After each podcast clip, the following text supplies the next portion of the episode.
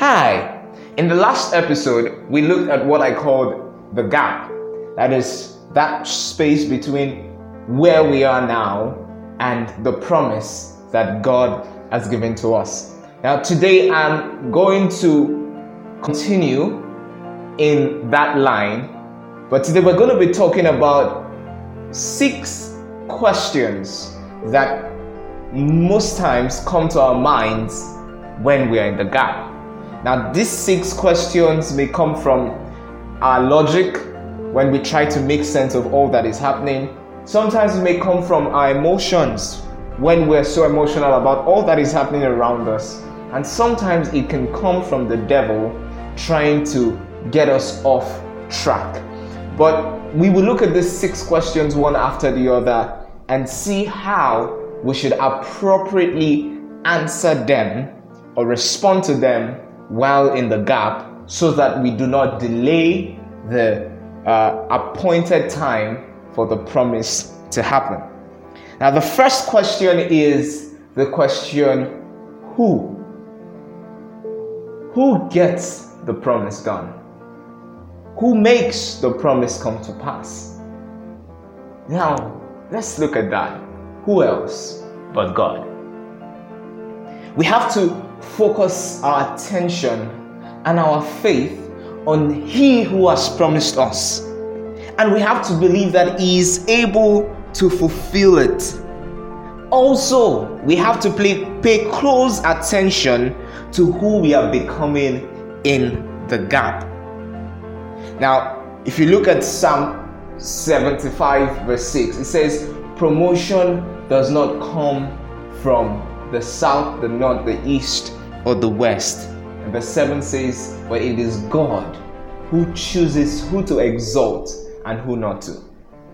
So when we know that our promotion, the promise, the, the happening of the promise, the fulfillment of the promise is not going to come from anywhere or anyone except God, whenever that question comes of who will do it, who will get it done, who will give it to you, we know always that our answer will be God.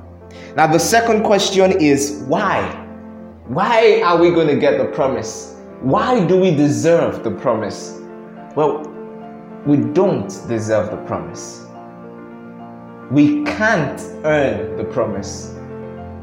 The reason why we will get the promise is because God loves us and He showers us with His love, His mercy, and His favor. The reason why we will get the promise is because God is consistent with His character and He fulfills His words. He is faithful and He is true, He does not lie. So do not think that the promise will come because you have done something right. No, the promise will come because God loves you. The next question is how? But before I move to how, there was something I learned and I, I, I had to, I just have to share it. A preacher once said, he says, when we look at God's track record in our past, doubting Him in our present will be illogical. So when we see that God has been faithful to us in past events, in past situations, Doubting Him now in the present is illogical. Doubting that He won't get it done is illogical. That is why we should believe. That is why the promise will happen. Because we know that God who did it before will do it again. So let's move to how. How? How will the promise happen? How will it be done? This, this question is probably the most prevalent one. And then how do we answer that? I want us to understand this, and we have to come to terms with it. God's activities and methods are unpredictable.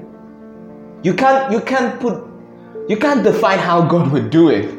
You can't define how the promise will happen.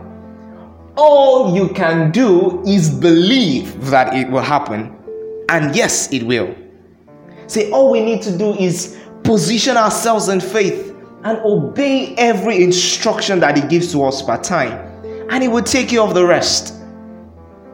See, God will always do it or get the job done in a way that all the blessings will be ours and all the glory will be His.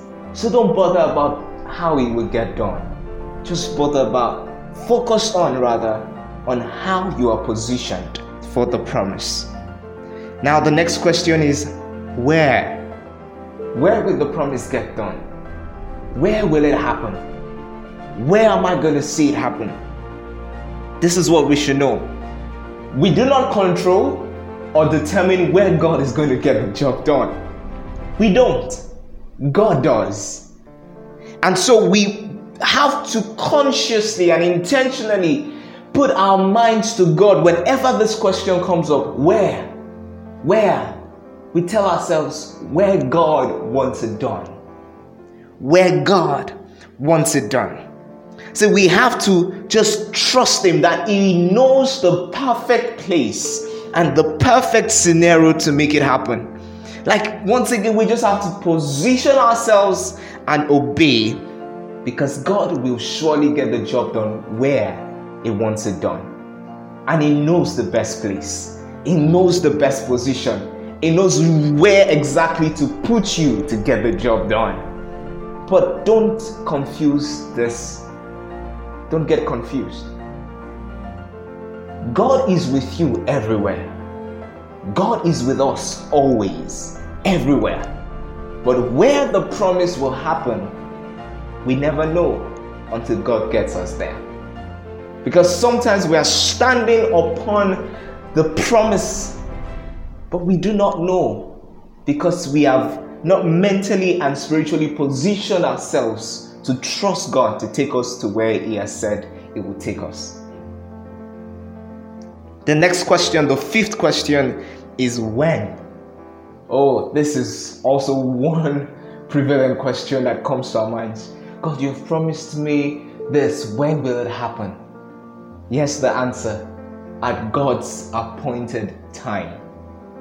See, I learned that sometimes when God gives us a promise, we, we put a time frame to it. So we think, oh, God has said, um, I, w- I would do I will buy or I'll give you a car.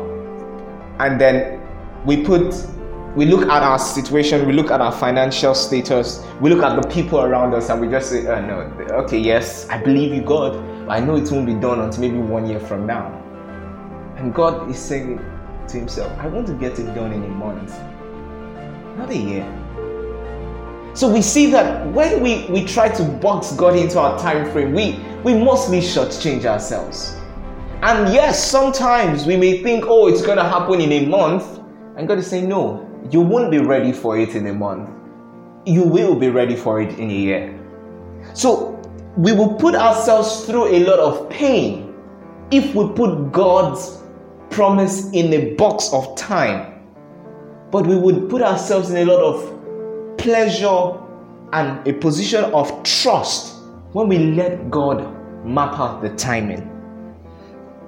This is what we should know God knows when we are ready to walk into the promise, He knows when we need it most.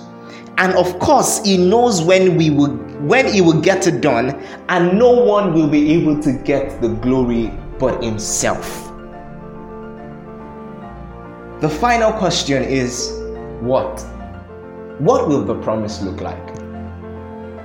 See, we mustn't put a cap to what the promise will look like. God may have given us a picture, okay, I will I'm gonna get you a car. But you don't know what car is going to get you. You don't know how the car will look. You don't know what model, what brand it's going to be. You maybe think, oh, maybe it's just going to be a, a Toyota. And God is saying, no, I want to give you a Rolls Royce. don't put a cap to what the promise will be. Don't put a cap to what the promise will be. See, it is very, very important that we have these answers embedded in our spirit, in our souls, in our subconscious. Because when they are in our subconscious, it aids us to respond appropriately when an event occurs that either supports the promise or seems to negate it. thank you for listening to this episode of The Truth in 10. Please share this with your loved ones, and I believe that they will be blessed just as you have been blessed.